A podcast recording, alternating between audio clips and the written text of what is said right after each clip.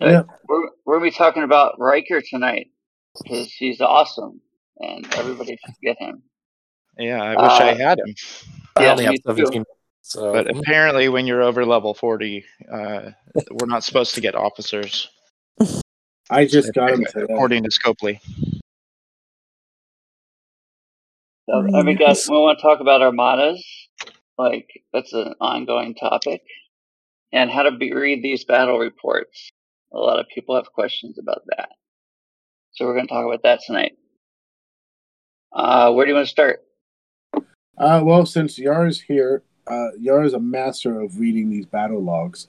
So um, he's going to be talking about some of the things he was reading with today's logs on Riker that I was launched that I was using in a bunch of armadas today after I unlocked them. And I- uh, I was reading the one that you brought your jelly to, and he was really he was really doing some damage. Like the Yeah. longer your the armada went, the better it got. And the jelly has that stacking ability also, but it kind of added to it. But I'll let you. Yeah, and I'm- explain it.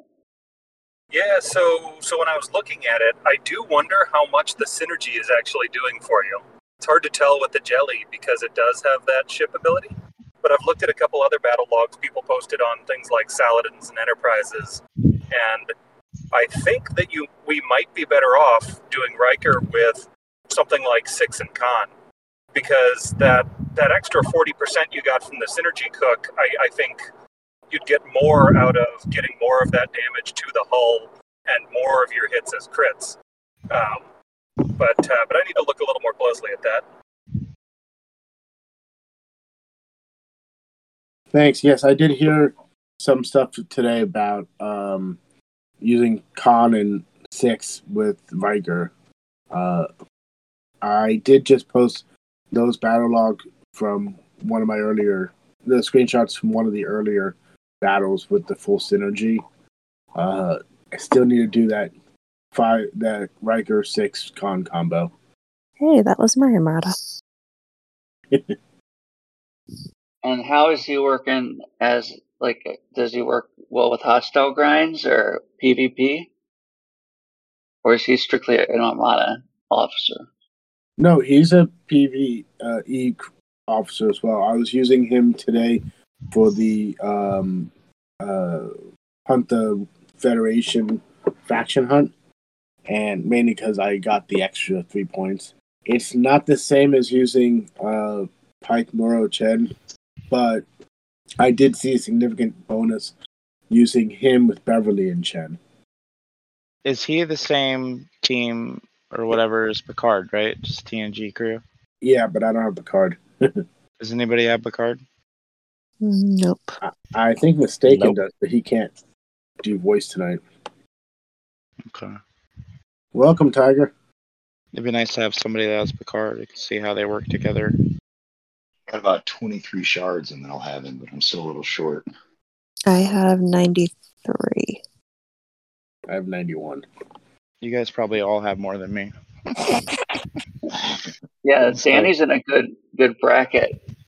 Like she's she's get, she gets a lot of perks for being in that bracket. She should Yeah. probably stay there. I just, I might.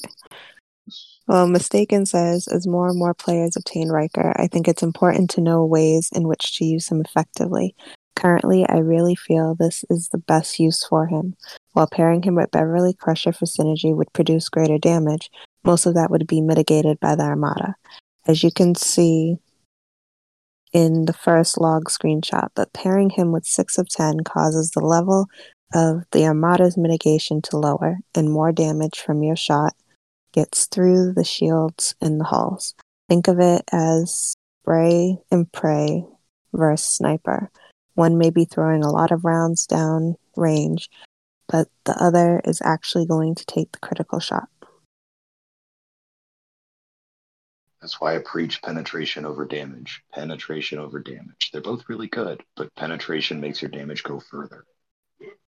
He had 44% mitigation in round two, 22% mitigation in eight, and 19% mitigation in round 16. Now, one thing I did hear today was that the Riker um, setup for armadas works much better with normal space armadas versus uh, deep space armadas because deep space armadas you really want to stick with that um, mitigation. They've they've also I don't know what they've done with the numbers in deep space, but it seems if you don't have a four star ship, uh, anything but four star ships just seem to get kick they get killed really fast. Yeah, I don't know if that's a numbers thing or if they've purposely made a weakness for non four star ships. I don't know. Nerfed people. Yeah, it just kind of feels that way because anytime I see somebody come in with something, or like if I I've even just for fun tried to use uh you know three star ships myself and they just get killed really quick or you know don't get don't do any damage at all even with uh, like crews. I don't know if anybody else is experiencing that, but uh, I- I think you're probably the only one in, in this room that actually has a lot of experience with deep space armadas. We have a lot of experience dying to them, though. fair enough. My Well, guys may- do have some experience, but they've uh, they haven't said anything to me yet. Give it a little time. Maybe that's part of it though, because you're taking a bunch of three star epics up there, and then it's just killing you over and over again. Maybe that's part of that nerf situation.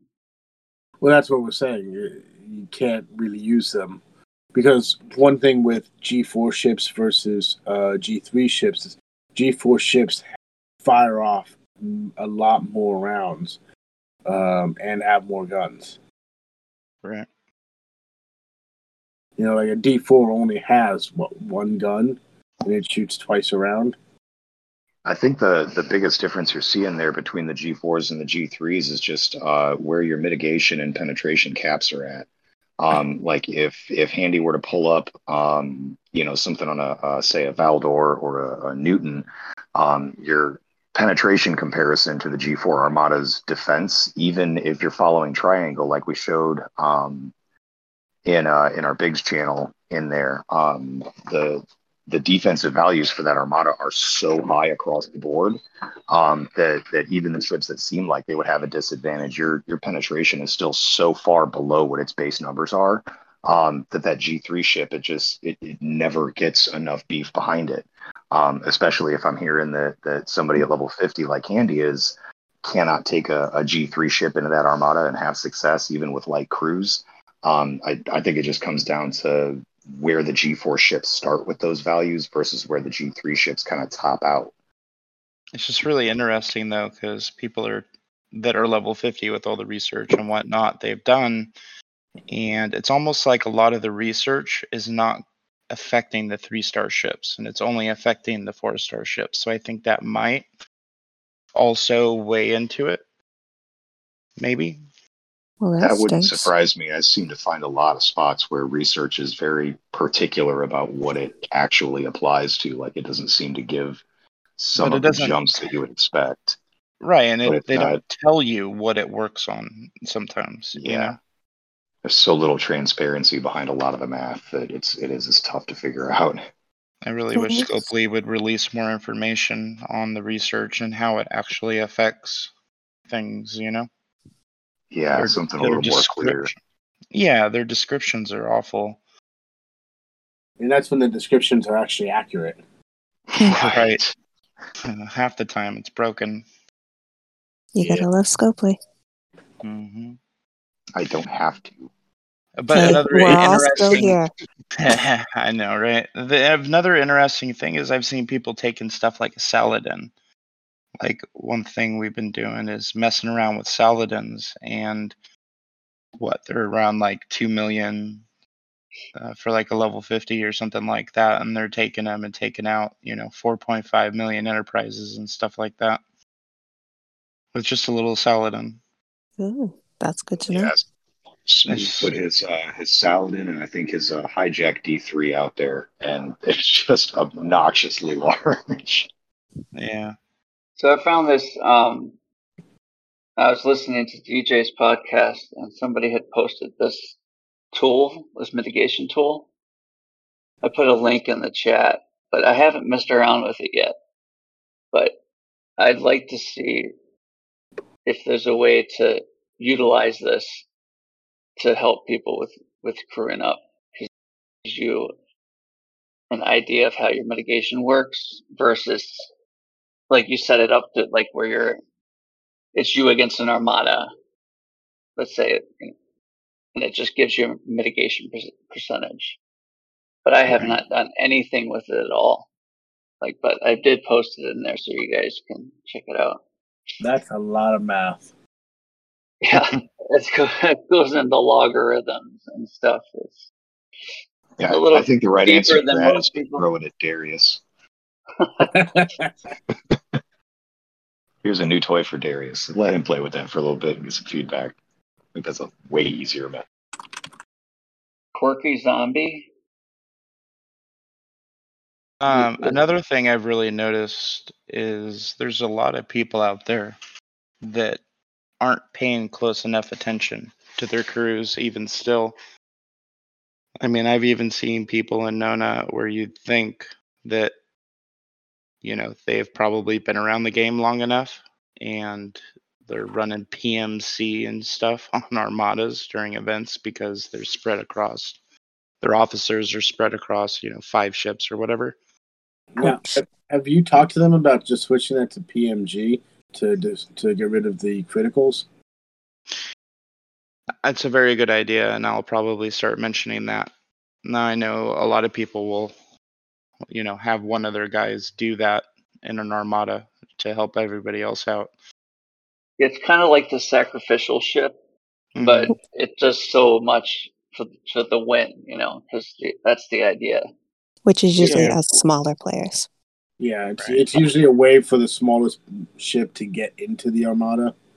And help out. say, I'm running PMG so that they get the star if you're running a power only thing. You know, that goes into armada etiquette of, you know, making sure that you are in an appropriately sized armada for your power level. Um, Right. So many people try and get into armadas that are bigger than they can handle. And if too many of those, you know, one person going in there with PMG to support, that helps. Too many people going in there who can't help, they'll end up hurting it for the team, and they need to understand, you know, their power level. Um, one thing that we've done in uh, Dead is we have um, put everyone in brackets by their power by their uh, ops level, so that they can group up in armadas and talk to each other and team up to make sure that they're all helping each other out. Right. another thing is that came up recently is damaged armadas. You know, there's no, you know, right now the current, you know, uh, practice is to just wait a couple minutes and see if anyone comes back to a damaged armada. Uh, but I say, with the spawn times the way they are, and with powers the way that they are, don't touch damaged armada. Period. There's no reason to. Just ignore them. Move on. Find another one.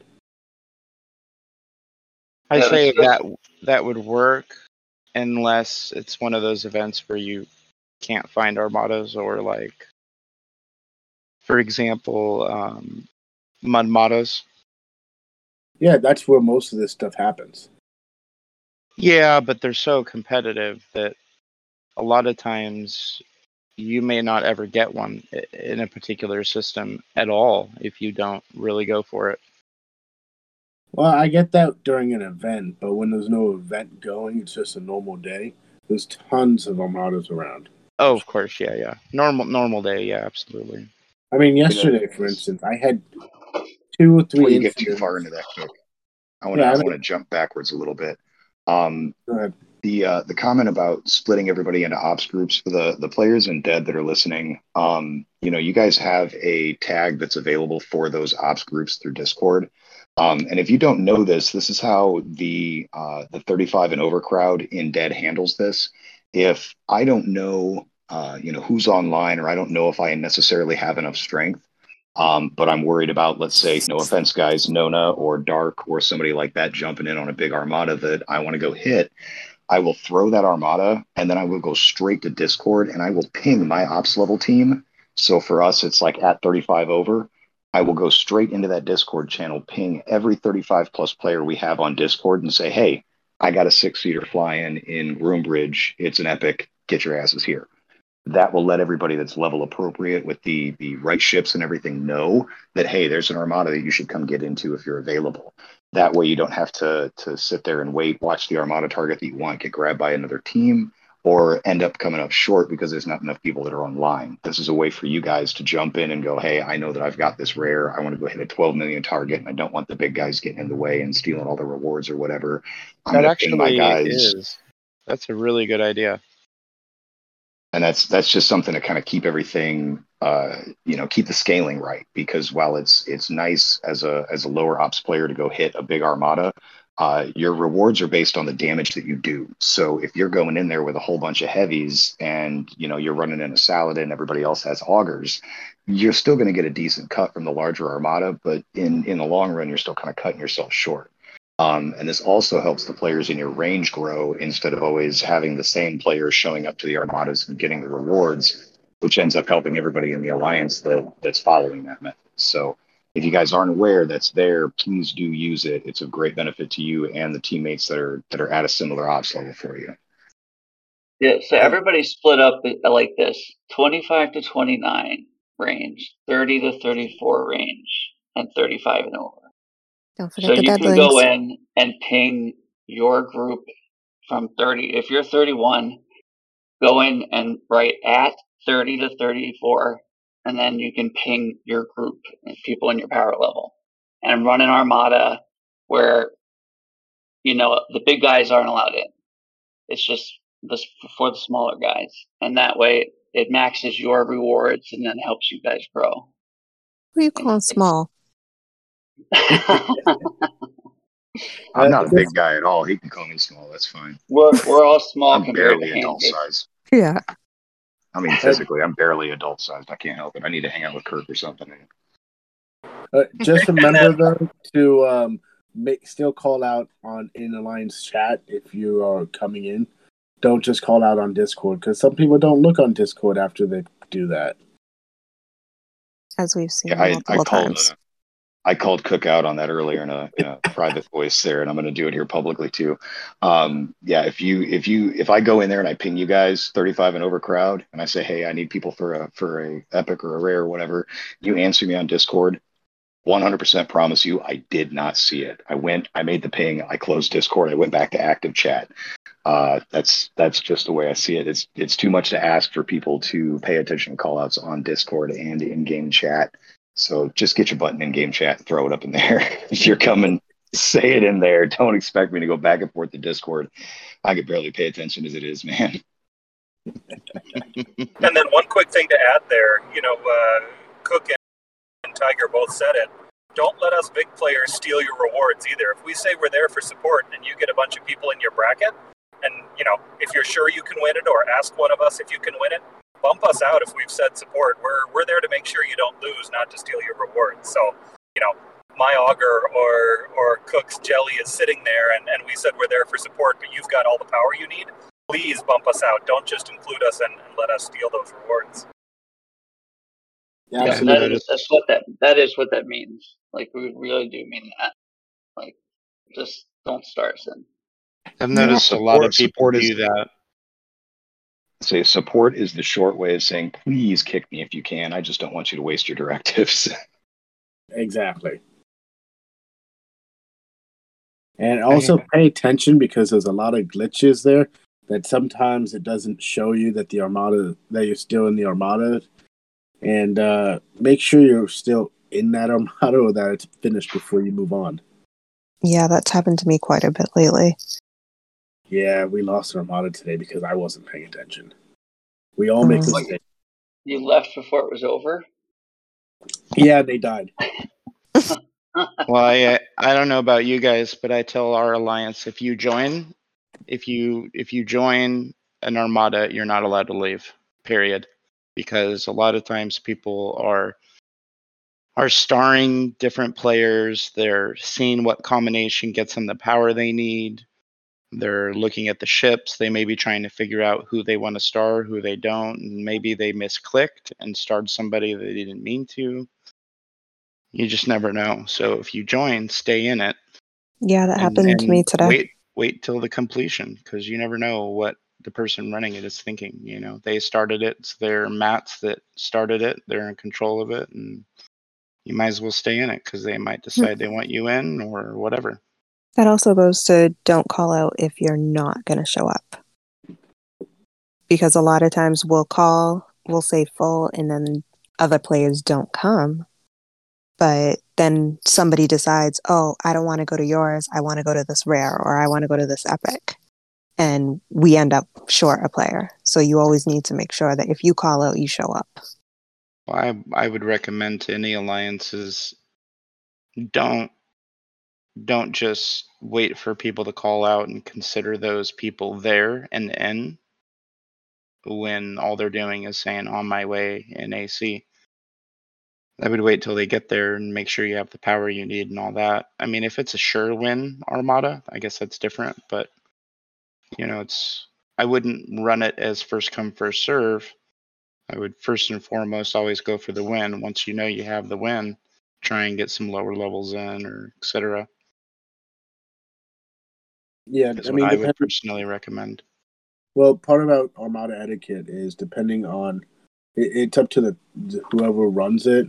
If they want to say, but they have to say if they're going with power over callouts. If they're going with power, then it's whoever shows up with the most power. No stars needed. Um, Oh, so you you call it out. yeah, we'll do callouts if you know we say we if we don't say uh, power. But if we see that there's not enough power, then we'll say we need some more, bigger guns or something. Which Gotcha. also means that whoever's running the armada has got to be paying attention to what's showing up. Exactly. Which isn't always easy. Yeah, No, not at all. not And we with know work life. we know it's a tough thing, like to get bumped from an Armada, Armada, but just remember, we're going. The, the the goal is to win. You know, so that the leader has to make sure that that happens. It doesn't always happen, you know, but these directives are scarce. Like you know, an ep- to run an epic costs fifty bucks if you want to buy it in the in the store. So some people are buying these packs, you know, so it's don't get upset if you get bumped. I, I get bumped all the time because I'm kind of the low man on the 35 over. I've got I've got the weakest ships, so I get bumped sometimes. I know what it, I know what it's like. It's not fun. It's But okay. I Handy's getting used understand. to. I'm used to I'm used to getting bumped. But Handy's getting used to it now too.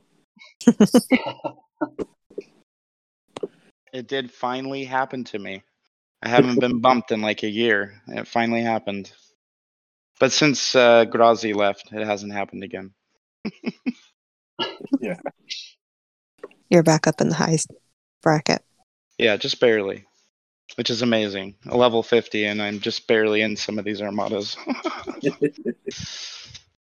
I mean, it's good that they they started doing those deep space armadas though, because you you guys are kind of maxed out.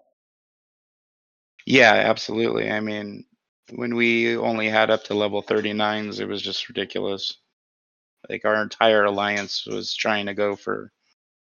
I mean, it got to the point where literally, if you were over level 40, like you were never getting in any epics because we were trying to give them all the people that were going for the jelly because that was a good way to get jelly blueprints.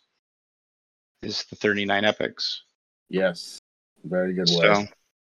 I, I we did the thing we did something called jelly hunters and we would we would just call them jelly hunters and essentially the 39 epics we would just let people with the three star epic ships would be the only ones in those. You know, provided that there's enough online and whatnot. And, you know, we would send a few bigger ships for support if somebody needed it, but it was common knowledge that you always star those ships out if you have the power, just like you guys were saying. But yeah, I mean, so yeah, now that the deep space is out, finally there's something for us big guys to go for, which is great. Yeah, in Andy, are between. you guys beating the biggest ones yet? Uh, yeah, we do, but like we can one shot uh, level 48s, uh, but the level 50s, um, the uncommon we can one shot. The rare takes two shots. The epics usually take like four shots for a level 50. So are all your buildings just maxed out? Like you're just like you can't build anything anymore? It's just all research? Me personally, no. Yeah. Um, I mean, I did like the staples, right? Like the main buildings, um, but I haven't done my guns or my docks. Um, I just did like you know the normal stuff. You, you didn't unlock that last dock yet? Uh, what the sixth dock? Six Yeah. one. Oh yeah, of course. You can get that at level forty nine, actually. Oh, I thought that was. So I've I've had the sixth ship for a long time. Nice. Uh, did we want to go back to how to read uh, battle log? I, I did have um, one thing I would like to add to the Armada etiquette, if if now's a good time. Go ahead. Please, Sid. Hey, how's it going? Um, so I have a player. I won't name names, but he's kind of, I guess, a window licker, so to speak. Um, in a nice way. Um, but it, the one thing that irritates the crap out of me is when you have a two and a half million power ship and you're calling one and a half million power armadas and then crewing them so poorly that you almost lose. It drives me absolutely bonkers. And then when we see it and we say, hey, okay, why don't you try this crew? This crew is better for armadas. And the only reply we get is, well, this crew works for me. And then it's like, well, no, because that armada tore your ship a new one and it shouldn't have. And we're trying to give you advice. We're not trying to be jerks. We're trying to help you. We're trying to help everybody that comes to your armada. You've told them this? Eh, it- oh, yes, several times. I, I don't know about you guys, but I would kick that person. Yep. have a few nighttime players that they kind of just do their own thing. We'll say something like as far as how to crew your armada. They don't actually ask for help or need assistance. And they just go for the smaller armadas that they can solo themselves. And we've asked before if they want help or whatnot, and they're just silent. So we're just kind of like, okay, I guess you're just doing your own thing.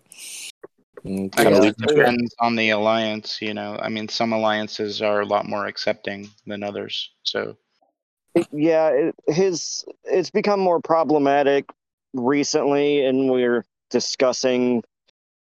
if it's hurting your other need to do. players, if it's hurting your other players, like they're losing an armada because of it or something, or people are not getting into an armada that could have helped a lot more, or you know, those sort of Yeah. situations, and I would highly recommend discussing removing the person or Yeah, so having far a serious conversation with the person. That makes more sense. Or having a Armada ban on them for a little while. Well, right, he's not allowed in any of the other armadas because he crews so poorly that we don't want to risk the potential loss, especially on like a rare or the occasional epic. And he he calls a spot, and then he shows up, and we star him out, and then I mean he never complains about it, but it's just like you don't let him in because he's going to have a junk crew. Like I mean, he had a today, for example, he had the um the uncommon or the um the normal Riker, and then he had a minor officer and and Scotty or something, and he showed I up to I know who you're talking about. and we're like, "What the hell are you doing, dude? Like, you can't use any of those crew in armadas. Like, they don't work." And he's like, "Well, this crew works for me." And we're like, "Well, no, it doesn't. Like, Hey, t- we're, we're tell me this help you, bro." real quick. Is it a higher level player, like semi? Uh, mid thirties ish. Little, I think he's thirty six. Okay, never mind. We actually had a Yeah. player, Nona, that literally was just like that. and we even had to kick him. Yeah, he's You know, I like I felt for him because I actually thought maybe he had mental issues, like genuinely. Yeah, And so like we carried him for a year and I finally I said, I'm really sorry, man, but I just can't do it anymore. Like you're affecting the other you know, other players. I'm sorry. Right. Like so one far, thing we like- found, one thing we found uh, with guys that that have a language barrier, and I don't I don't know that this is the case at all with this guy, but um, like we've got some some South American players and stuff here with us, and it was a while trying to teach those guys cruise and everything. Uh, before we had um, one of our players, Jarsis, posted his uh, posted his officer page, and we found out that some of the names don't even translate properly. So, like Bones, uh, for example, the rare uh, rare McCoy, um, the name in Portuguese did not translate to Bones. So when he's running stuff through Google Translate trying to figure out what we're talking about, he's he's completely lost because the name goes into something totally different. So I mean, if it's an English speaking player, then I'd expect that you know that's probably not the problem. But uh, just a little note to look out for. Apparently, the translations aren't really correct in some cases and and we've had to kind of simplify the language uh, with a couple of our players, not because they they can't understand, but because the it just doesn't match up, you know. So I have to say things like, you know, uh, uh, Blue McCoy, or I, you know, something like that to differentiate, uh, or name it by its rarity or something, because the you know I, I give him a name Or and he's take a like, Wait, what? I screenshot don't have of that. your officers and then Exactly. circle who you're talking about and send it to them on Discord. Yeah, we Yep. did that too. Yep. Yeah, Yeah, I sometimes tell people just to co- copy what you see other people using.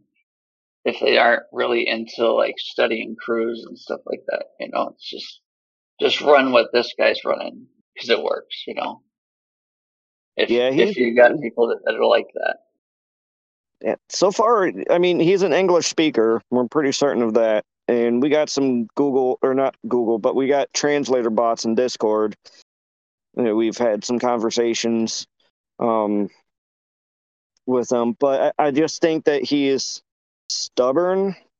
And so far, it hasn't negatively impacted anybody. That's why we just have been tolerating it. But it's been, the trend is getting worse and worse as he's calling more and more armadas. And usually, some of us will show up to uh, boost him to make sure that he's winning. But I mean, it's also getting to a point where we're we're getting frustrated at it. So we're we're having some conversations about what to do with him. But the the whole the whole point is if somebody's trying to help you and like offer suggestions, don't like just totally but and just ignore the advice. Like we're all in this together. We're all here to help each other. If I'm saying, "Hey, why don't you try this, this and this?" versus what you're using, you might get better results. I'm not trying to be like a dick about it. I'm trying to to ensure your success, especially as your leader. That's my goal. So the whole back to the etiquette part is we're all in this together. If somebody's offering suggestions and advice, please take it. Like, I understand that some people have egos, but just take it. Take it that somebody's trying to help you. Yeah, it's it's important to have an open mind when when other you know experienced players are are trying to give you advice. Um, you know, that's that's A hundred percent. Like we're all we're all here to be successful, and we're all here to help build each other up. I mean, it's the point of a, a top twenty alliance taking in smaller players in the first place. Is we're we're trying to help cultivate you. You know, we, we want you to be able to to reach the places we're at. Um, you know, we want to give you the benefit of our experience without the cost of our experience. You know, because some of us have been doing this for quite some time and have screwed up a bunch of different times and and learned valuable lessons from that. And we're trying to to give back to you guys and, and show you hey this is what we found after exhaustive experimentation. This is what works the best. This is what we've what we've gleaned out of all of these attempts. So skip the hard part and go straight to the successful part. You know don't don't don't take it personal. Don't let your ego get in the way but but you know keep an open mind to that stuff. Um you know i'm pretty pretty solid on crews i have a pretty good handle on what i'm doing. Um, but occasionally you know somebody will throw something at me and go hey why don't you try this? And I actually, perfect example, Pirate Yar told me at one point to try uh, TOS Kirk, uh, TOS Uhura, and um, original Spock, uh, Blue Spock on there uh, on my Augur uh, to go take a shot at something at a, a larger jelly. And I was shocked at how successful it was uh, going PvP with my Augur with no burning whatsoever. Just flat out didn't care, just punch through the shields and be done with it. I was amazed at how well it worked.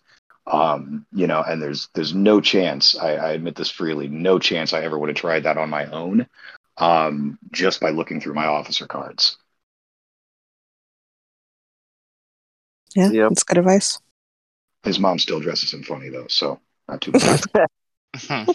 I've got one very, very, very true. tidbit that I don't know that I've heard mentioned on here, but a lot if you hear people talking about stacking your your lower deck um and i know i think a lot of people just kind of gloss over this right because if you put the right like you you can balance your lower deck so that your percentage of buffs to the ship will get your power level up right mm-hmm. so that's nine times out of 10, or not nine times, let's say about seven times out of 10, 70% of the time, that's the wrong way to go about it, just to make your ship power level a little bit higher. Um, it's totally, totally wrong. So, what you really want to do is you want to look at the skills of your officers. Now, let's say, for example, your captain has a skill that says blah, blah, blah, blah percentage based on health. Well, what you're going to want to do is you're going to want to stack your lower deck with officers that are the highest in health. So now your health figure is going to be much higher, and that officer ability that you've focused your bridge crew around is going to be a lot more a lot more effective and it makes a huge difference like big big big difference so you want to really now if you're running a bridge crew that does not have a skill that specifically says something about strength or health or attack or whatever, um, then eh, you know just go with balanced, right? Or try and max out you know your power. But if you do have a, a skill or maybe two skills then you want to make sure you use officers like let's say you have a health skill and an attack skill. And let's say you have five spots on the lower deck. Maybe use three officers your highest officers for attack and your two highest officers for health. And in doing that and not going after that actual power number um, you're going to be much more successful that's a that's a great point, and I think that I think it's important to note that whenever anybody gives you a crew suggestion, I think uh, you know the vast majority of the time they're kind of assuming that that players already know that, um, and so that's sometimes why a player that's not as experienced or isn't aware of that fact might not have the same success with that crew. But um, you know, for example, if you're running five six whoever uh, in an armada, um, that 600% of uh, health stat to mitigation um, that five gives you with synergy uh, with six there. If you get all three of your stat categories to 300% and your health is only, you know, let's say 10,000 uh, as a total raw score, you're going to see, uh, you know, 600% of 10,000 you know 60,000, 600,000, whatever the hell. Um, somebody math this, uh, but you'll see that number in there. If you um, if if you can stack 15k or 20k, even though your ship's power never increases and you never see anything go above 300% at that point, you're still stacking a whole lot more mitigation once the combat starts based off of that ability. Um, Right. You know, that's one of the reasons why your higher tier ships are so successful. It's not just because the higher tier ship is like, ooh, wow, look at me, my raw stats are so much more amazing at T8 than T6. No, that's the fact I get two more officers on the back end, and now I can put 35k in health on my uh, Gladius and throw Charvanek up on the bridge, and you know, at, at 2.9, I can go wreck 4.4 Augurs.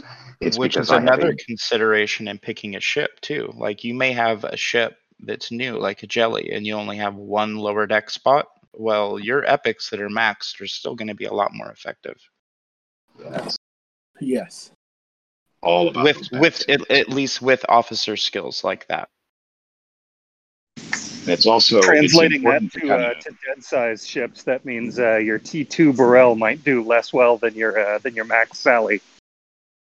Exactly, because that's what happens with me.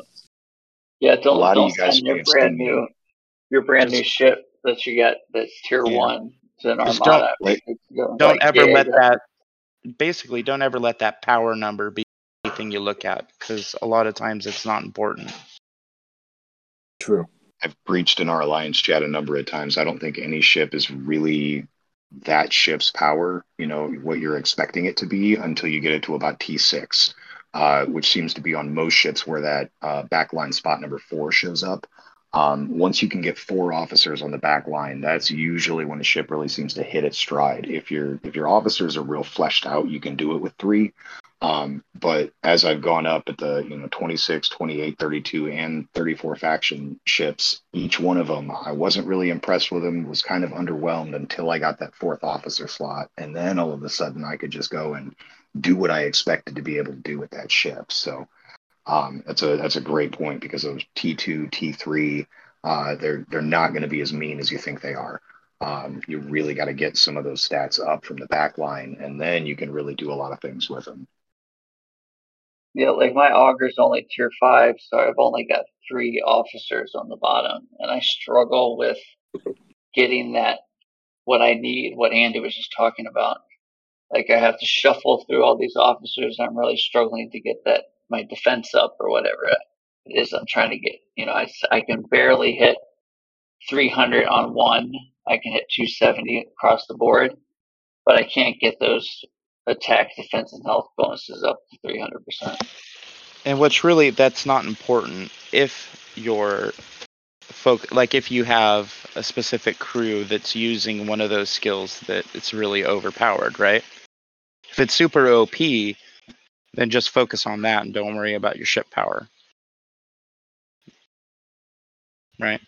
Yep. Yeah. More often than not, in like every way in this game, shown power is a lie. You know, it doesn't mean as much as you think it does. You know, whether it's ship power or you know different things like that. I mean, it, as as your ops level goes up, your shown player power will fluctuate based on what you know ships you have on dock. So, so definitely don't ever think that, that the pure power rating that you see is is really the stat you're going for. Uh, because again, I have I have ships that'll give up you know a million 1.5 million but if i'm hitting within the triangle with the right crew it's no problem i have half of my ship left when i'm done with that fight uh, you know even though that that Augur is spotting my gladius 1.5 million um, he still dies screaming and i'm still giggling in ac so don't worry about the power too much We have one guy. He his ship's 200k less powered than some of the other guys, but the way he combos his officers or gets them working together, they hit harder in armadas. And some other people will go, "Well, why'd you start him in? He's not that strong." And it's like, well, it's not the power number; it's that he can get it done. Yeah. there's your segue into battle reports right there Also with armadas, having just a balanced mixture of crews is really important too. That a lot I know our alliance Nona struggles with that, you know, on a regular basis because you know, typically we just have so much power to throw at an armada, it just doesn't really matter. So I think that's maybe an issue with us more than a lot of people. But if you don't have balanced crews and different types of ships for regular armadas and whatnot, um, you end up getting people just copying crews.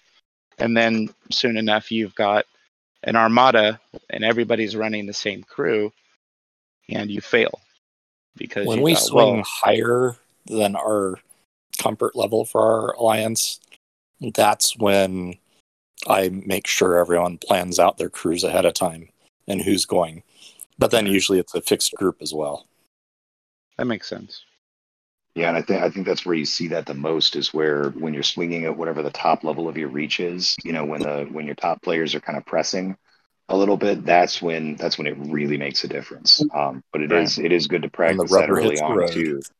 Yeah, but I mean, there's times where you know, okay, you go to the uh, you know, go fire off some exchange armadas, and everybody can get a, get away with running five Kirk Spock, and that's you know, it's whatever, it's fine. Uh, but you take some of those same players and, and go up against some of the high level epics or high level rares, and it's it's much more beneficial to go, okay, somebody you know somebody call out and bring a whole breach crew because that's going to give us the the background damage bonus to all of our criticals. Uh, you know, somebody make sure that you know, or two ships make sure you're running burning because I know I have four Augurs showing up, and that frees up the other two Augur players to do some kind of a hybrid crew or something that's faction specific to increase their damage without having to give a bridge spot to burning because somebody else already has that covered.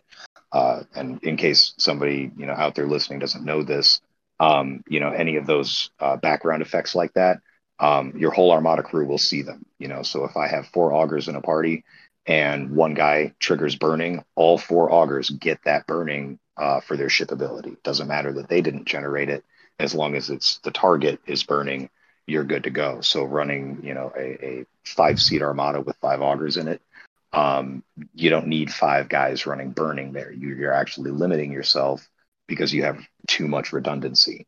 You know, two guys running it that that kind of makes sense to me because you're you're hedging your bets. But uh, beyond two people, if you have that many uh, uh, burning dependent ships in the in the armada, you know, have a couple of people. You know, somebody throw Lorca on there so you can get hull breach for everybody.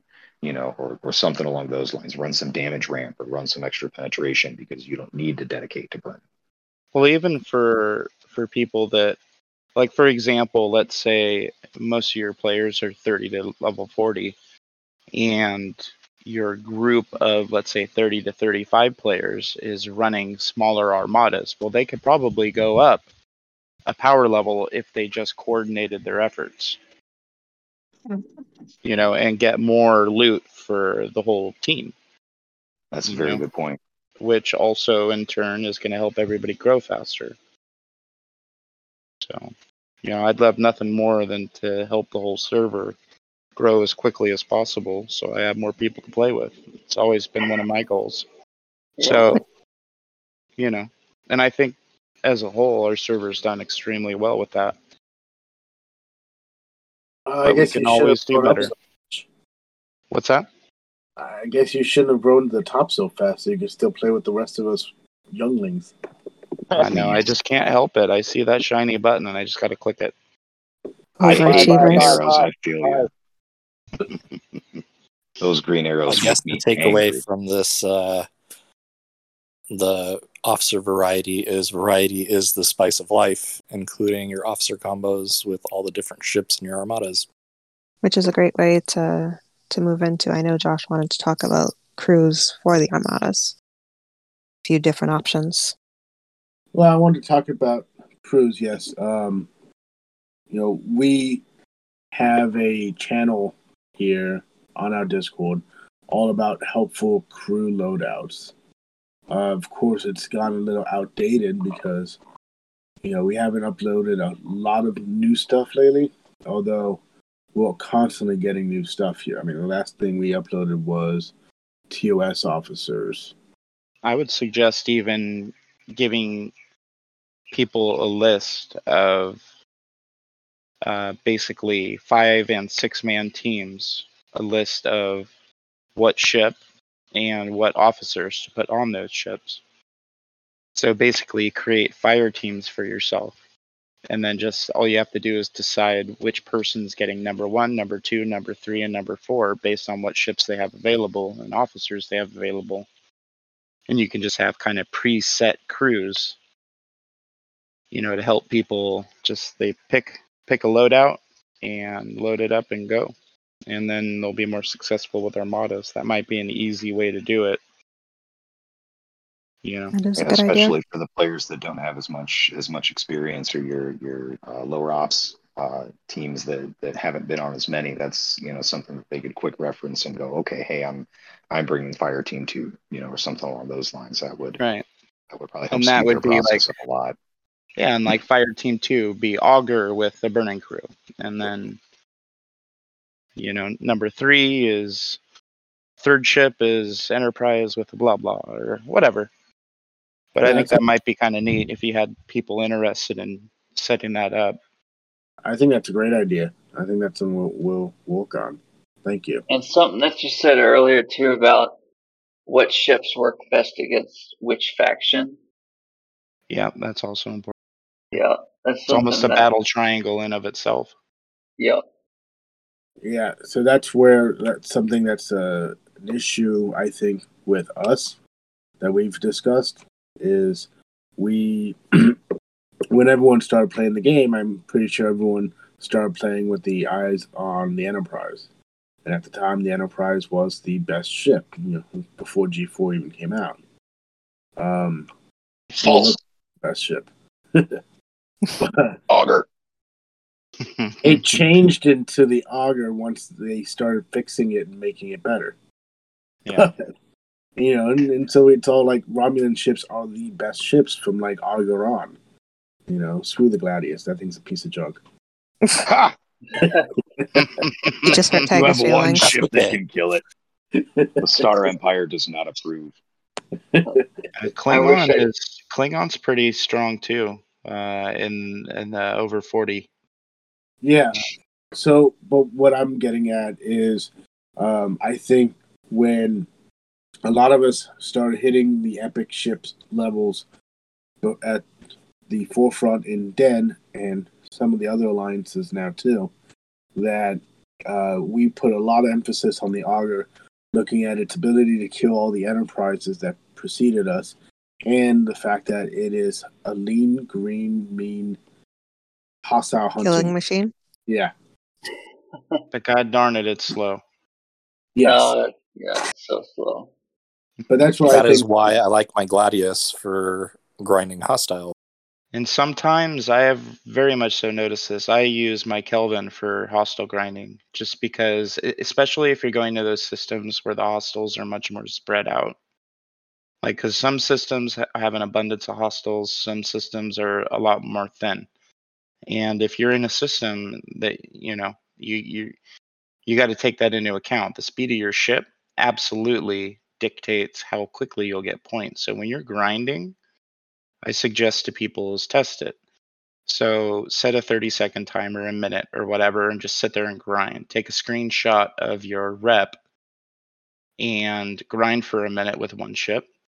Take a screenshot when you're done after that minute. Do it again. And you're also including, you know, any travel time, any repairs eh, with travel time, if you mm-hmm. have to, you know what I mean?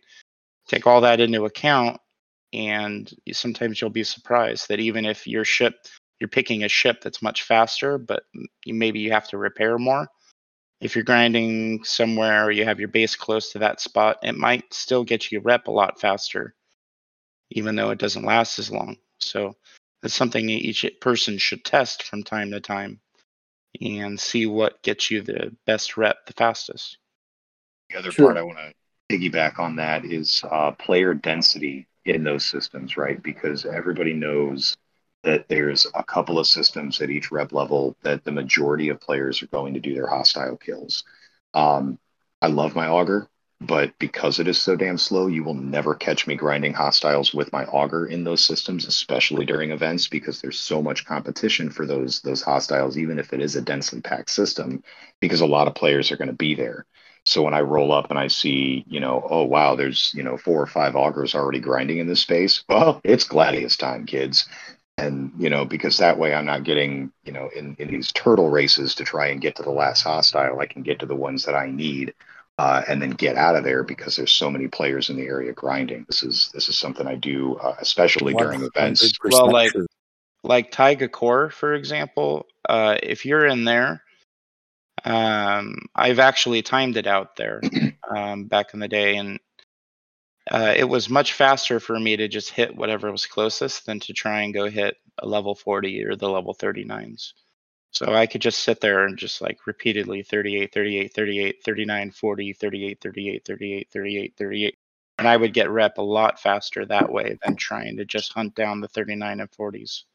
Oh, that's valid for the events too, because when you're when you're hostile Mhm. grinding for events, you know, watching players like scream all over the map to just hit the highest level hostiles, I outscore those dudes like crazy because I'm not selective at that point. Um, you know, if you're hunting specific level hostiles, also just as a, a side note for those that don't know this, if you are uh, only hunting 40s, every time you you hit and kill a 40 in say a 39 system, um, what goes into the queue next for the hostile uh, level is a 38. So it scales. You know, you hit 38s to free up the 39s. You hit 39s to free up the 40s. If you roll into a system and it's nothing but 38s and you need 39s and 40s, don't be afraid to go wipe, you know, a dozen or 16 of the 38s to get those things out of your way and get those hostile generators, you know, pumping out the correct level for whatever daily you're trying to hit. yeah Because you see those players, they're chasing and racing to the 39s or whatever, and it's just kind of you're fighting each other. You know, it's but just like you said, you, you got to just you know take the little ones to get your big ones. I get my dailies done pretty quick that way. Be willing to take a hit for it. Also, multiple ships. I used to literally run five or six ships in a much smaller, a much lower level system, like for faction hunts. Like when I was like level 48 or 46, I can't remember. Um, I would literally go to a level 39 system and I would run five ships. I would go an empty one or close to empty, and I would just literally click around to each ship and just sit at a spawn point and just sit there, click kill, click kill, click click kill, and I would get the faction uh, event done in a quarter of the time, literally. Maybe 20, 25% of the time I would if I just took my strongest ship and went up to a level 46 or 48 system. And same could be said for any level. So sometimes you can run multiple ships and get it done a lot faster that way. For events. Yeah, Rep grinding doesn't always work that way. faction hunt's getting brutal. Like the higher up you get, they really want you to kill a lot of ships. Yeah, absolutely.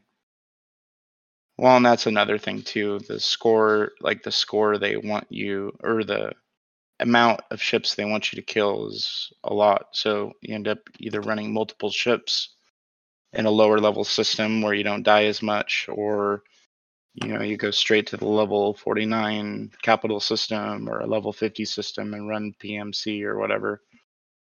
Um, you know, but a lot of times that's not the fastest way to get it done. So if you're not mining or whatever and you've got extra ship slots, go to a low le- lower level system, put some good crews on, and go to town with multiple ships. Another good point.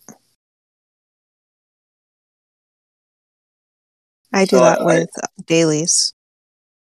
I'll be doing swarms with one ship, killing hostiles with another ship, my other ships in Borg space, and just continually rotate, Flipping Yeah. back and forth. Yep. especially as they're flying to kill something, switch over to another one. I used to try and do that, but nowadays the game's so freaking glitchy that if I switch around so much, I did I end up crashing so much it ruins it for me. Exactly. Mm, Yeah, haven't yeah. hit that yet, but But I do love love this server. At least most people on the server is I can send my Vidar, you know, up into the Borg space and then go get something done, and then come back and do some grinding.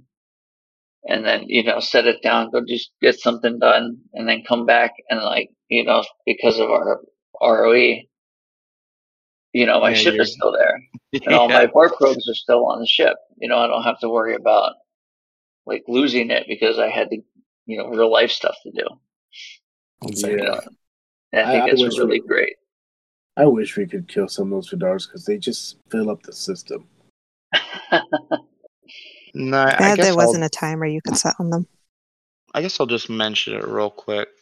Um, this certainly isn't something I expect everybody to do, but uh, one thing we're doing with the new ISO stuff uh, is during ISO specific events, we've told our people not to hunt ISO. Of course, it's up to each individual team if they want to do that, but uh, it's something we're doing at the moment. I think it's definitely something worth considering. Um, you know, treat it just like data. Now that they're doing ISO events, Yeah, you know, just Yeah. because it's, but especially with the Meridian, I know not everybody has it yet, but you'll soon find out that with the events, it's kind of like if you want to participate in the event, you have to use the Meridian, and it goes OPL in two seconds, and it's just ridiculously annoying to get hit for OPL every five seconds. So It's another babysitting I ship. what is what is the max protected cargo? I think it's like twelve hundred at tier nine or something like that at Uh, its let me- base. It's, let me check. did you Uh, let me see yours if I can check. What's that? You maxed yours already? Yeah, I have one max. I did it r- with just grinding. I didn't buy any packs. That's cool. Well, it's an e- it's easy to do. Well, I mean, I bought the ship, but and I bought the skin. Uh, I would highly, highly, highly recommend you get that skin because that Yeah, extra refine, if you have extra that. loot, is yeah, awesome. no, fully fully explain that because I'm a little confused about how, how that proceeds. Like, so you get this, you get the ship, right? Does that open anything up new? The right Just no. the? I mean, yes, it it opens up your uh, some research, and it opens up that rice and refinery. right? Uh, which is for um, research. Zap says it's like prime refinery. It's similar Right. to prime refinery, not quite though. not quite it's just it's it's giving you an extra level but it costs a lot more so prime gives you basically for free gives you um an, an extra level right so it's you anyway you you know what prime is but Well, With the- for the people that the- don't have with it, the ship skin. Basically, you have for prime refinery, you have like one chest, two chests, three chests. When you get prime refinery, it becomes two chests, three chests, and four chests, with no difference in cost. With Correct. the skin refine, with the skin adding to the isogen refinery, the chest that you already have, whether it's two or three chests, depending on if you have the bonus refinery in the territory. Um, now you get a fourth chest, which is double what the third chest is. Wow. which is freaking awesome especially for one star iso Yeah, you know I mean, because like, it's not the expense isn't all that much more And that's for all all the ISOs. It does it. correct yes, So that Now, say that's worth what we're bucks. s- what we're seeing though is because of the meridian and because of the skin and whatnot we're seeing people that do opl hunt do it 10 times more because now they want to max refine and it's getting to the point where it's just absolutely ridiculous yes. So, i don't been- know how it'll all shake out but we'll see uh, time will tell There's been a lot of anxiety and, and hostility between former friends lately. yeah Pretty much alliances that OPL hunt in our territory are the ones that the few OPL hunters we do have, that's where they go target. yeah and which is a shame because if everybody spread it out a little bit i think it would cause a lot less conflicts I've started doing what uh, Herb does, and I've been. I started last night, and I'm just throwing out miners on uh, ISO. which is great. The problem is you can't control who comes by and hits it, and so Oh, then you've got I've- I've somebody from an alliance that and a few has that has all the ISO in the world, and they have a whole bunch of empty mines, yet they feel the need to come steal yours. Yep. So that's it's a little silly, part. but you know, Yeah, that that's always been the thing that irked me. I've always said I'm happy to give the my OPO isogen to people who don't have territory. People who do have it just choose not to mine it. I just consider them douchebags. So if you don't have, uh, if you don't have a particular ISO and you need it, feel free to PM me or any higher level player in my alliance. They would be absolutely happy to let you hit them OPL anytime. Not a big deal. If you don't have that ISO, you know, within reason. I mean, if you go messaging the person three times a day, probably not going to be received well. But if every once in a while you were super busy in real life and you didn't have an opportunity to mine at all, or you have no access to the ISO and you'd like to do a minimum refine from time to time, don't hesitate to reach out to somebody every once in a while. Nine times out of ten, I'll bet you that it's going to be very well received. You know, uh, a little PM and a little communication goes a really long way. No, I agree. Yeah. Yeah, like I I know I had a couple of uh, researches that required ISO three. They came up in the away teams, and that's I think that's the only time I went OPO hunting in the past like couple of years. So I think if you have the Meridian and you're getting those daily uh, re- refinery, the um, crap, what's it called?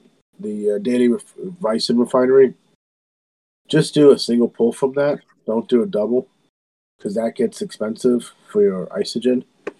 But you don't really need to go wasting officers on what and ISO on what little those away team mission assignments give.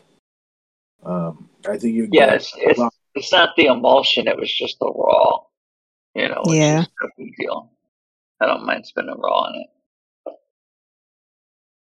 It's when they want that emulsion, like that's way too expensive for a little bit of resin, especially now that that Horizon opens up the refinery for it. And there's very limited amount of research that you can get. There's like what four of them now. They're probably Yeah. going to add more. They they get expensive as the levels go up. I- I'm excited about getting some more uh, cargo space in my Well, that's not the only one that has cargo space research. There's Yeah. the research. There's the uh, away teams research tree. There's other parts on the territory research tree. Um, and there was some galaxy research, I think. Yes. Yep, I've I've been hitting them all up, at, and then I hit a wall where I can't afford it right now. I've almost got my uh, faction miner to two mil. Like that's been a goal of mine. Like I know you can get them up to four mil now with all the researches. If you Congratulations. I'm I'm struggling just to make one mil on mine, but I'm I'm working on it. Now, in speaking about some of those researches, um, one thing I was looking at today that I don't know how many people have looked at this, and I now know it's a level 35 block. But if you are 35 and up and you can do the Apex Rogue Notoriety research, it uses Apex tokens that you get during the Apex event, and that will increase your reputation that you're getting every day. That's a big increase. It will take days, weeks, months off of that reputation grinding. Thank Cool. you for letting me know that because I've had some people complaining that are around that level, and that might spur them on now. That'll give them a 35% boost. And to give you an idea, it takes a thousand, you have to save up. eh, a thousand's not that hard to get, especially after that No. little mistake that Scopely did. I'm I'm like three hundred and ninety away from getting You- it done.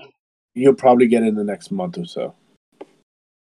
Um, you know, it's it's not a it's not a research that you can pay for. It's purely grinding research, and the difference is astounding. I mean, to give you an idea, the three day um, pull, like if you if you do a, a full a max pull for the reputation every three days, uh, that gives and uh, someone at associate level uh, thirty one thousand.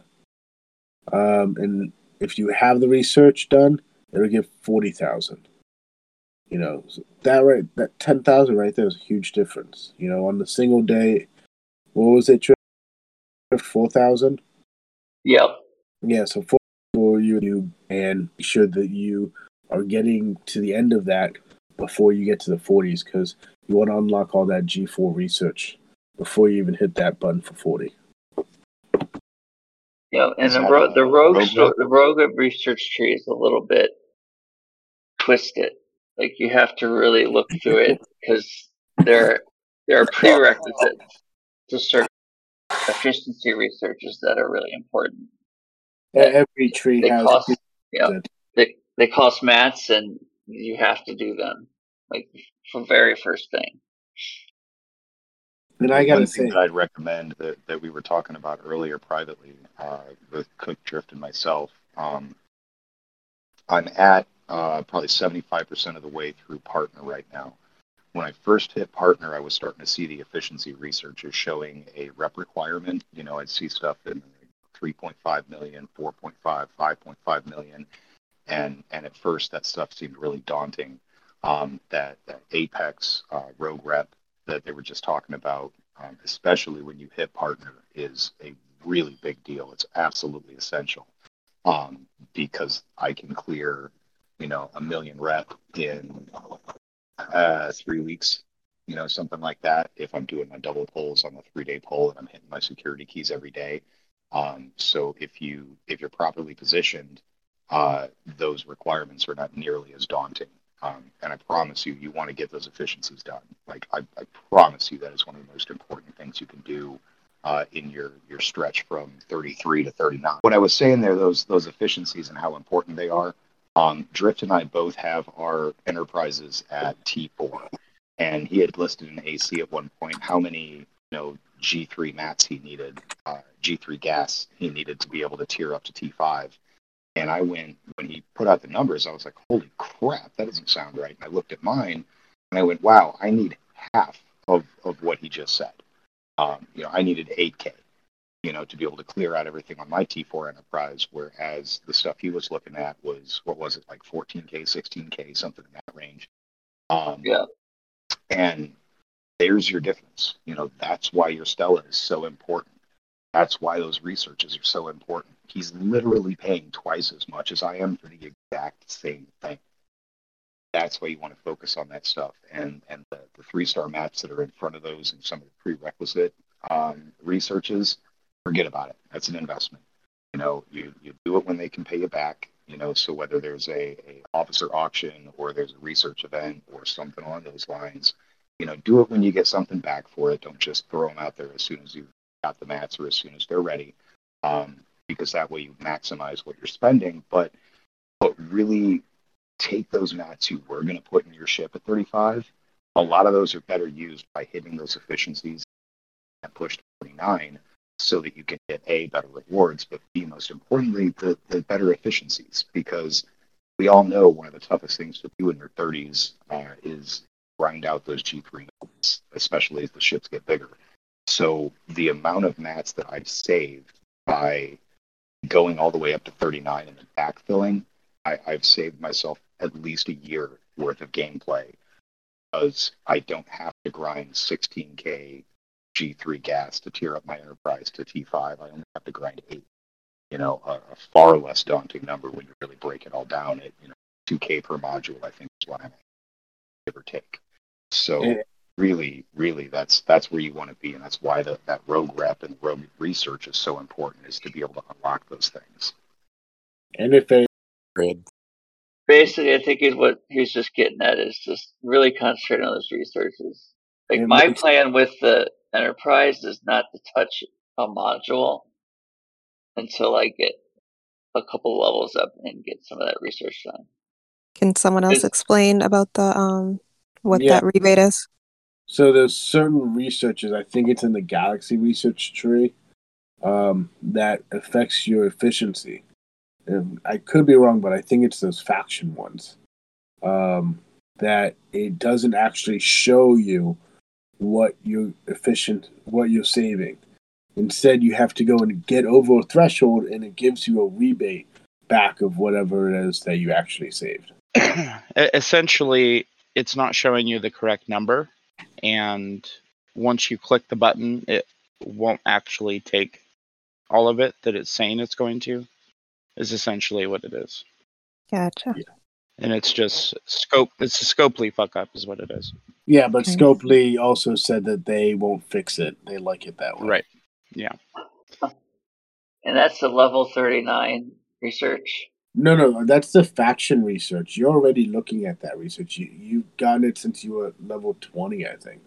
Oh, There's a lot of, a lot of people don't even do realize it's happening it's it's because of the efficiency research is actually dropping the price of some of the other researches but it's not showing that change right so you go and you click on the research thinking it's one price and it's actually supposed to be less so they're just giving it back to you after you click the button it's ridiculous uh, at least I've that's how i noticed it the, understand it uh, I've like noticed the- in the TC researches too. I did two of the ship efficiency researches and watched the modules on my Augur move not even a little bit.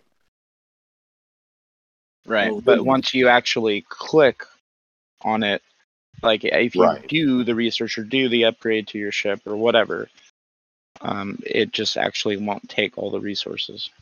Yeah, basically you have change left over when uh, once you do it. The the bullshit part is that you still have to reach the number it shows you before you can click on it. This is the part that irritates the hell out. of. Correct. Yeah. But yeah, that's I you mean- do have it, you have it left over. Just imagine having to get what is it like five thousand rare ore to max your Augur, and you go and click the button after you finally got that five thousand, only to find out you only need like three and a half thousand. Yeah, it's pretty, pretty frustrating. You know, I, I love the efficiency research I just did. Is I'm doing the math on getting my Augur up to the next tier, and what was it? I can I can actually look at it right now. You were about thousand. before I needed like 4,500 uncommon ore, and it dropped down to like 42. But it's 4,234 now that I need. And by the end of the arc, I'll have it. So then I'll have a tier 6 Augur, and it'll be awesome. Yeah, But otherwise, I don't think I could have got it. Of You know, course, Ops 36, they hide that behind a whole bunch of uncommon ore too. So, Re- re- remember, the name of the game is Research and Officers. It's all about the research and the officers. Those are the two things that co- that stick by you forever. Ships come and go. Buildings mm. come and go. Research and, and officers, those are going to be there forever. you, know, you literally put them in the scrapyard. Isn't it absolutely nuts? Yeah, I know. all I've this got- effort. Tell me about it. I've I've got like three enterprises, uh, two Augurs, uh, four D fours. I'm scrapping them all. How many of them are max? Uh, at the moment, the Augurs are max. The enterprises are max. Wait, what do I have right now? See, It's y'all ridiculous. thought I was full of shit when I told you this. Uh, here, I think on. uh, Andy and DT were talking to me one day after the podcast, and he brought this up, and I was like, "Holy shit!" yeah, I was, Yeah, I was Uh. I thought I had first world problems. Damn. I've got like I wish I could scrap these freaking jellies because now I'm sitting on like six of them. I think Oh I my got nine of them. God damn it. And then yeah, so I've got two max enterprises. One of uh, they're both seven million, and then this is at home, but six million on one of the enterprises, so it's not fully max. Max D4. And then I've got a few more D4s that I'm working on, another Augur that I'm working on. And I've just scrapped two Augurs already. Uh, another enterprise I'm working on. So, So, what is so? Tam is asking about That's four report. enterprises. What's that? Poor, poor Handy. I know Tam, four. Tam is asking about battle reports. We didn't get too into that, and we're running low on time. Is there anything Tiger. else you want to say? Uh, I don't know, Tiger. Do you want to go more into detail about the how to read battle reports for a layman? What have we What have we covered already? Catch me up there, uh, and then I can pick it up. I don't think we've covered anything on the battle reports. Not no, really. we just talked about what we were looking at on them Yeah, like mitigation, piercing. and then proceeded to be impressed. I mean, a, a lot to battle reports is just math.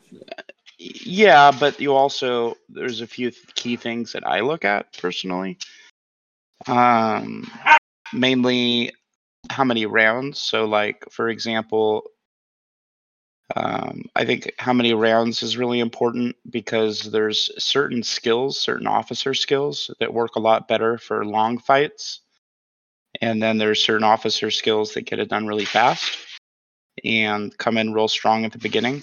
So when you see like an officer skill that says in round one it does this, well, if it's only a three round battle, I mean that's thirty percent of the fight right there. So that could be a really big deal.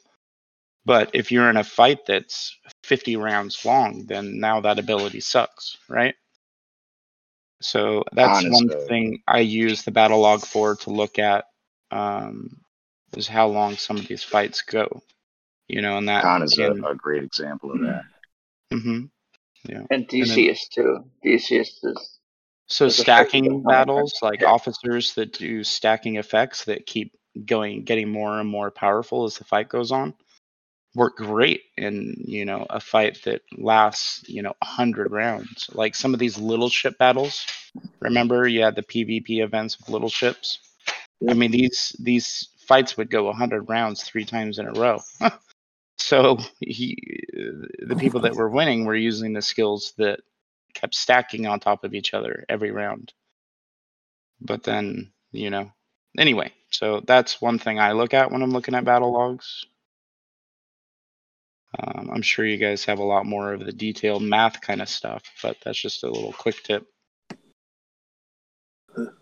This is definitely something great for mistaken or Darius. Uh, I tend Yeah. to try and calculate the math sometimes, if I, depending on how much I look into it.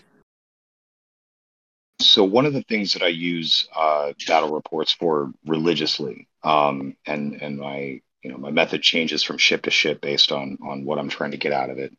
Um, but that's the best way that I can tell how effective my my officer crews really are, and how much backline stats I really need to add in, or what officer crews have ceased to become effective. Uh, the best example I can give for that is, um, let's say, uh, exchange armadas or armadas in general. Um, you know, a lot of people will tell you that, you know, five Kirk Spock, five Kirk Spock. Well, there's a point at which Kirk and Spock are completely superfluous because if you're frequently, um, you know, finishing armadas with full shield health in in a, a longer fight, you know, a, a 30, 40, 50 round fight, um, then chances are your shield health and mitigation may not require you to run Kirk Spock. Um, so being able to go through the math on the battle report, how much damage is hitting you, how much damage is mitigated at the onset, how much damage is going to your shield, and at what rate are you regenerating that shield. You know, depending on the size of the target, I may find that until I'm really hitting the top end of my reach, um, you know, I may not have to run Kirk and Spock. I may not care about that much shield. So when I look at those numbers, the way that I break that down, or the way any player can break that down, you you first have in the battle report a raw damage set uh, that is dealt to you or dealt by you. Um, so that's your initial number in your column. Uh, uh, for for your ships, it's on the left side on uh, enemies or hostiles it's on the right side, and they'll list how much damage popped out of their weapon before it uh, considers your numbers at all. Your mitigation stats are what determines how much damage goes away in the first line on the opposite side of the column. So if something hits me for 500K, right, I have my stats are lined up to give me 50% mitigation. I can see that by watching the first number at the top is halved. Okay, so ship mitigates 250K. And then your shields have a base mitigation that they soak as long as they're still active, and the remainder goes to your hull. Those numbers are all determined by your defensive values, um, armor, dodge, and um, uh, shield deflection, versus uh, the attacker's offensive stats, um, armor piercing, shield penetration, or accuracy. Um, however high you are in comparison to those or low determines how much your ship is going to mitigate, or in turn, how much their ship is going to penetrate. You can hit a ceiling for those numbers. If I remember correctly, it's like 72.5%, 73%, something in that range is your, your both your max penetration value and your max mitigation value. So if you break down those numbers um, by by basically deconstructing the raw damage that the target hits you with, and then kind of factoring out what percentage is represented in the three numbers they give me on the opposite side, I can determine what percentage I'm mitigating. That becomes important to determine whether or not you really need to beef up your mitigation or not. If I put five on the bridge and I have no synergy and I'm still mitigating 72% of the damage that's hitting me from the raw stack, I don't need any extra synergy. It does me absolutely no good. I've already hit my mitigation max you can't tell that unless you're looking at the battle report and and kind of breaking down the math a little bit. Um, I will tell you that I I don't break out the abacus or the calculator or anything like that. I do most of my numbers in in kind of a rough and quick manner, um, unless I'm really trying to take a deep dive. Um, but for the most part, I can sit there and say that in most armadas I find myself in, the mitigation that I get from having six on the bridge, it doesn't matter. I'm already at max for a lot of these. And six is only there because he increases my penetration values, you know, every round. Um, but in some armadas, I really do need that extra 600%. And that's a, a, good marker for me to be able to determine what kind of crew I need to use uh, at what power level um, and what part of the, uh, my stat sheet I need to focus on. Do I need to worry more about staying alive in this fight, or do I need to worry about being able to penetrate quickly? Um, you know, and you those are those are kind of experience driven uh, things because depending on the armada type, I kind of already know I'm going to an exchange armada. My stell is high enough in comparison to the targets we hit and what everybody else is running that I don't really need to do a whole lot of mitigation. I really don't. I've got that all in my background research and everything, and my Stella is going to carry its own weight. So my benefit to the Armada team is to go high damage penetration and try and kill that thing as fast as possible because this is only going to be a 15, 20 round fight unless it's something that's a really high end target for our team. Um, well, you also whereas, want to keep in mind damage too on the flip side of that. So if you know you're in an armada that's going to die quick because of who's around you, you're not going to get a whole lot of loot if you're running something like Kirk and Spock. I mean, you just basically joined the Armada, stayed alive, took a couple blows, and didn't do any damage at all. So therefore, you're not getting any loot. So you may want to um, instead do something that increases your damage, you know, as much as possible, because that's what's going to dictate how much loot you get. In a lot of cases, absolutely. The other, the the the aside that I would give to that though is there's a fine line between ramping my damage to increase my loot and and staying alive longer so that my overall damage is is actually higher. I've seen a lot of times where a damage ramp crew um, that that gets blown out in 10 or 15 rounds of a 30 round fight, your damage contribution is actually still smaller than if you had crewed for sustainability um, and lasted 20, 25 rounds. Uh, in some cases, you end up ahead, uh, still playing defense. But if in in in a lot of cases, it is still better to go damage. So it's kind of a fine line based on your personal research and where your officers are at as to whether or not additional rounds or additional damage is really going to uh, come out to be the better um, the better result. But it is something you definitely have to pay attention to and balance because there, you know, sometimes the right answer is different, right?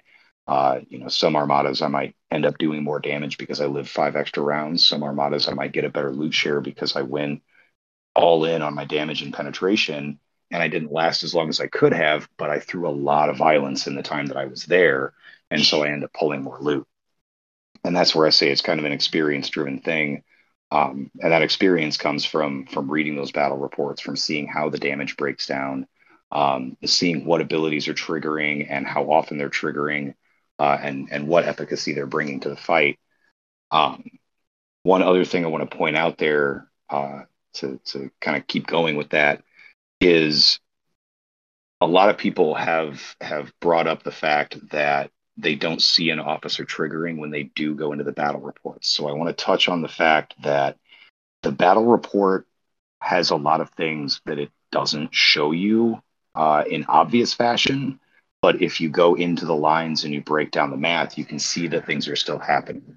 What I'm talking about when I say that is if multiple people are running Kirk and Spock on their bridge, the battle report's only going to show you uh, one team even though four Spock may have triggered when four Kirk went off and and threw morale up on that ship, you're only going to see one player's Kirk, one player's Spock. That doesn't mean that your Spock didn't trigger. It just means that the battle report's only listing, uh, and I'm not really sure how it determines this. Most of the time, it seems like whoever the highest tier officer is is the one that gets listed. Um, but sometimes it seems to default to the Armada leader if they have, you know, redundancy in their crews. So if you have, you know, three, four guys running Kirk Spock, if I have Kirk at 80% and Spock is maxed and everybody else has, you know, Kirk at 75% and Spock is one tier lower, you're only ever going to see mine trigger until I die or my Kirk doesn't go off and somebody else does. Um, and and this applies to almost all of the officers that you'll see. So there there are some ways in which the battle report will fool you if you're just giving it a surface scan because you'll see like hey uh, you know vr's georgiou went off but tigers didn't. Well that's because vr has georgiou at 60% and tiger is you know poor and has you know level 5 georgiou because disco pulse hate me. Um, but damn it's my sorrow good. Uh, but, but those are those are the kind of things that sometimes will take players away from crews that were suggested to them because it seems like it's not working. But if i dive into it and I, I look at that Kirk Spock example, um, I can see where my shield health got depleted in a given round, and then I go another round or two later, and I see, oh look, I've got shield again. It never actually said my Spock went off. It was going off of you know Cook, Cook's Spock as the Armada leader, let's say. Um, but my Spock is still doing his work in the background. Um, so that's that's important to note because I've had a couple of times where people are like, "Wow, this doesn't really seem to work for me," um, until we point out to them like, "Hey, no, it is. It's still going on in the background. Um, you just got to know what to look for. You have to look a little harder to make sure that those things are actually triggered." Yeah, this is a little tough because you know you want to you want to know like what rounds you had morale hit so you can you can compare to when rounds that you didn't have morale. So it's a little, I wish Scopely would change that. If they could add little like icons or something to to everyone ship. That would be nice. Yeah, there is like, a lot I mean- to be desired still in the battle reports, but let's, you know, I'll, I'll also say that there was a time, you know, early on in the game where, where we didn't even have battle reports, and and there was also a time where, like when they first launched, there was there was much less information than there is now. So, fingers crossed they'll continue to improve that mechanic, but um, but yeah, that is that is definitely frustrating because there's there's some stuff that you know even those of us who are who are very well versed in reading them, there's a lot I wish I could see that that I, I just can't. You know, I, I don't know what the actual impact is, or there's not enough information there to really break down what I want to know. Um, but that having been said, you know, they're still they're they're a vital tool now that you have them because it's the only way you can see whether or not what you are trying is is really working. Um, well, the best thing to do for that is run solo armadas on smaller targets. yes, If you want to see if particular skills are working and how they're working, in regards to just you without anything else affecting it. Just run smaller solo armadas. That is that is absolutely the best method um, to be able to isolate uh, variables and stuff like that to be able to tell you know is this really working the way that it seems or or is this effective Right. Another 'cause your numbers you- your numbers can be skewed by other people's skills as well. Like, you know, burning and hull breach and all these other things can skew the numbers.